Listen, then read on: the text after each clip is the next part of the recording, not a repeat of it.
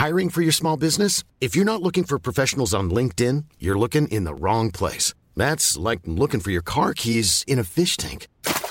LinkedIn helps you hire professionals you can't find anywhere else, even those who aren't actively searching for a new job but might be open to the perfect role. In a given month, over 70% of LinkedIn users don't even visit other leading job sites. So start looking in the right place. With LinkedIn, you can hire professionals like a professional. Post your free job on linkedin.com slash people today. Millions of people have lost weight with personalized plans from Noom. Like Evan, who can't stand salads and still lost 50 pounds. Salads generally for most people are the easy button, right? For me, that wasn't an option. I never really was a salad guy. That's just not who I am. But Noom worked for me. Get your personalized plan today at Noom.com. Real Noom user compensated to provide their story. In four weeks, the typical Noom user can expect to lose one to two pounds per week. Individual results may vary.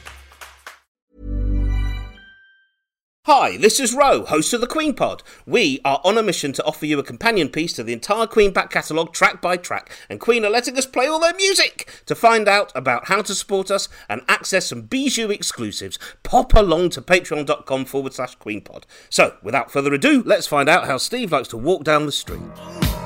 Let's go! He walks down the street guns ready to go.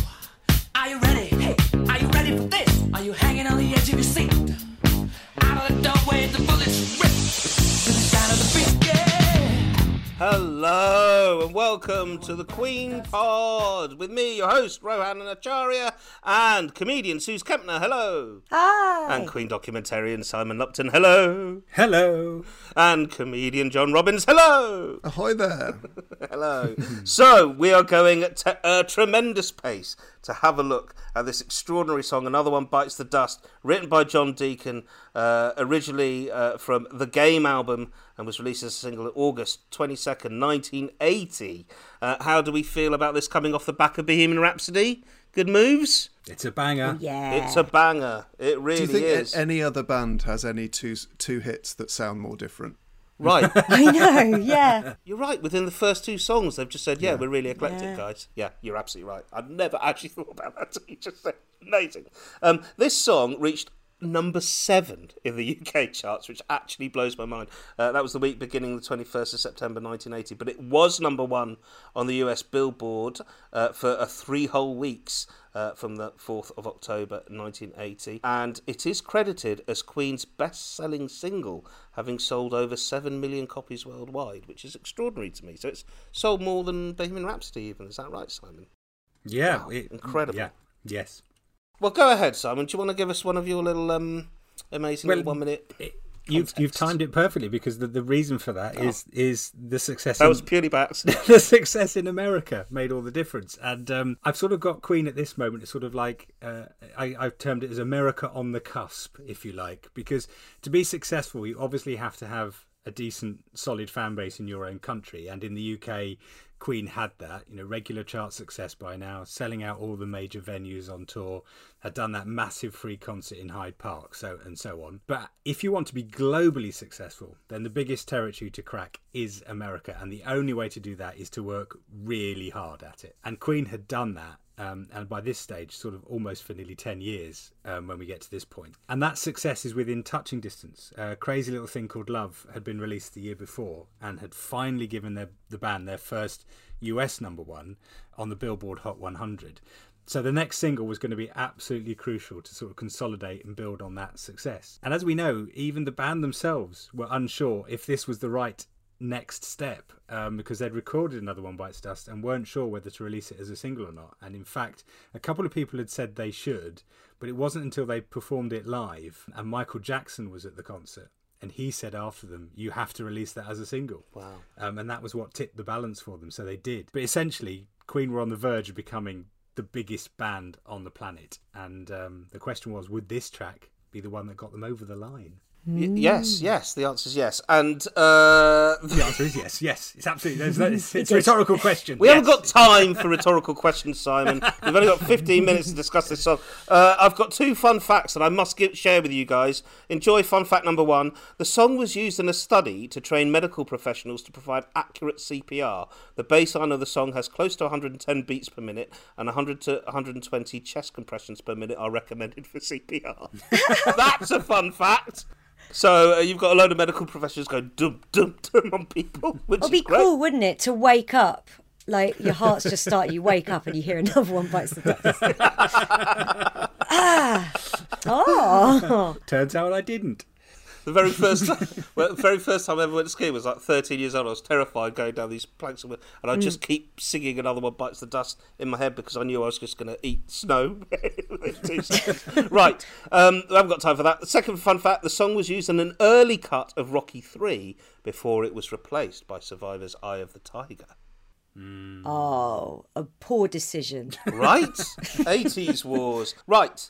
Let's listen to uh, a clip from the song. The bit that I've taken is actually the instrumental section from the sort of middle of it, which I think people just sort of forget about, but it's like crazy experimental. Let's have a listen to it. Gonna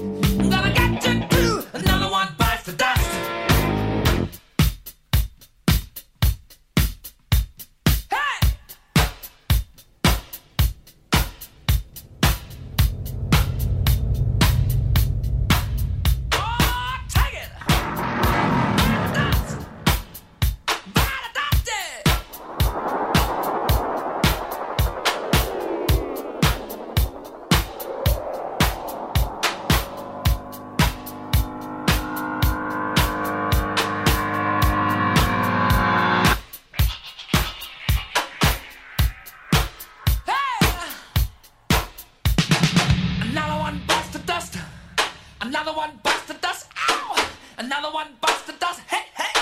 Another one the dust.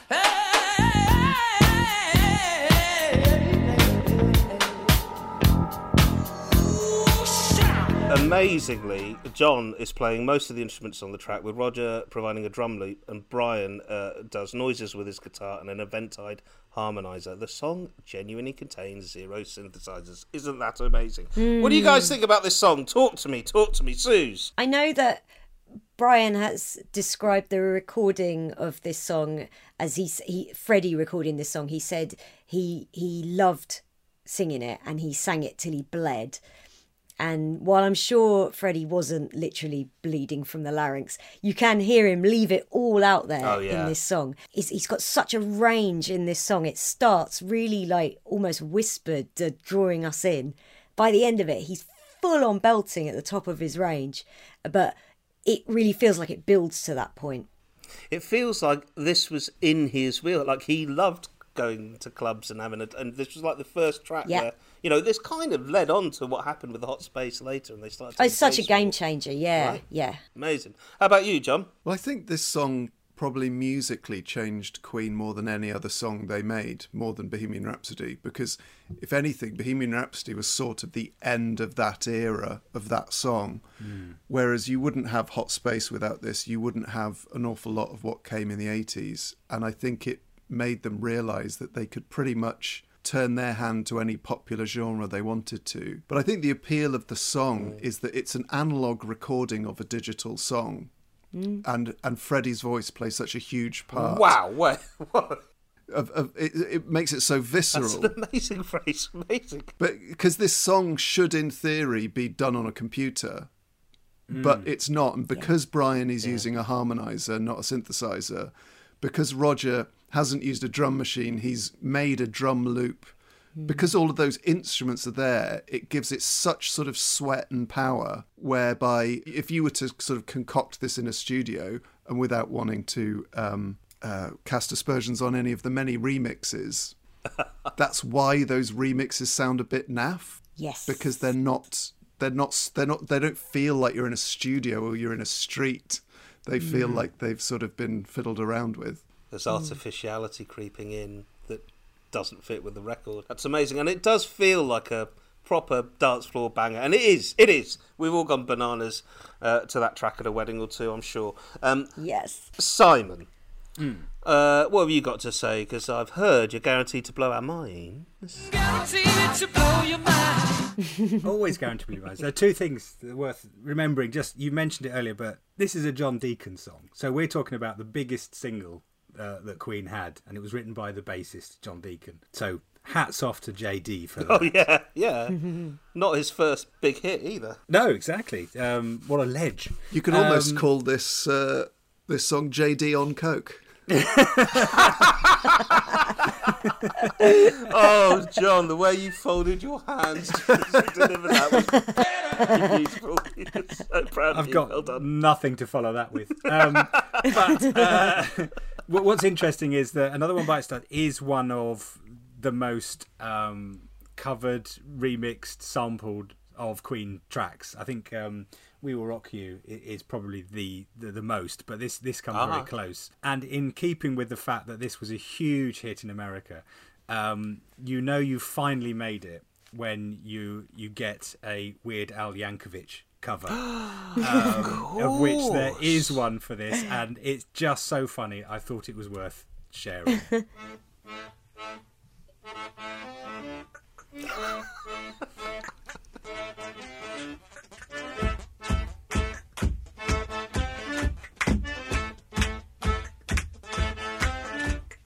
Riding in the bus down the boulevard and the place was pretty packed. Couldn't find a seat, so I had to stand with the perverts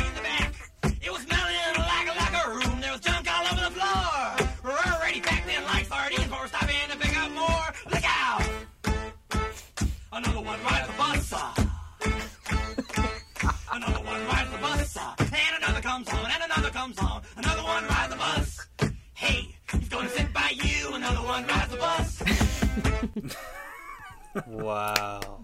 Ro, What a I'm gonna credit to them there, I'm going to really annoy you, Ro. Oh no! Oh no! Come on, man! It- No, Yeah. no! We've only got five minutes left. There's no room. Weird Al. Yankovic's uh, Weird Al Yankovic uh, once took his copy of Frank Zappa's Freak Out to be signed, and Frank Zappa said, "My son Dweezil really likes another one ride the bus." Do not give a flying. Care less. All right, Emily, make notes there. We're going to have to use Freddie bleeps. All right. uh, so, listen, if the only album you've got is Queen Greatest Hits 1, but you turn up at a Queen gig or, or you're in a Queen conversation suddenly and you want to sound like a deep cut Queen fan, here's what you can say about uh, another one bites the dust. You can say, "Oh, it's a great track, but personally, I prefer the singles B side." And if you haven't heard Dragon Attack, you haven't lived. Oh, Does that work? good, very good. Or you could just say, "Nah, it's just better live." You could always say that. It's just better live. You, you should hear I it would live. say it's a poor man's staying power. no, but we're trying to get people to sound like other Queen fans, John. Okay, so um, listen. The next track coming up is uh, Killer Queen. Are we happy? Are we happy with Killer Queen coming It's up? next? another massive gear change, isn't it? Right? just, just you're trying to get a handle on who Queen is. You're, you're like you're going to struggle with that as well, aren't you? rock opera, disco, and then Killer Queen. Well, we'll get into it, but it's like a piece of classical music. It's incredible. Um, so, my question for you is when another one bites the dust ends, do you hear Killer Queen starting, or do you know which song comes after it? the Need your James loving Eaton? tonight. Need your loving tonight, John. What do you hear? Need your loving tonight. That's why I knew that. Ah. Jam, jam.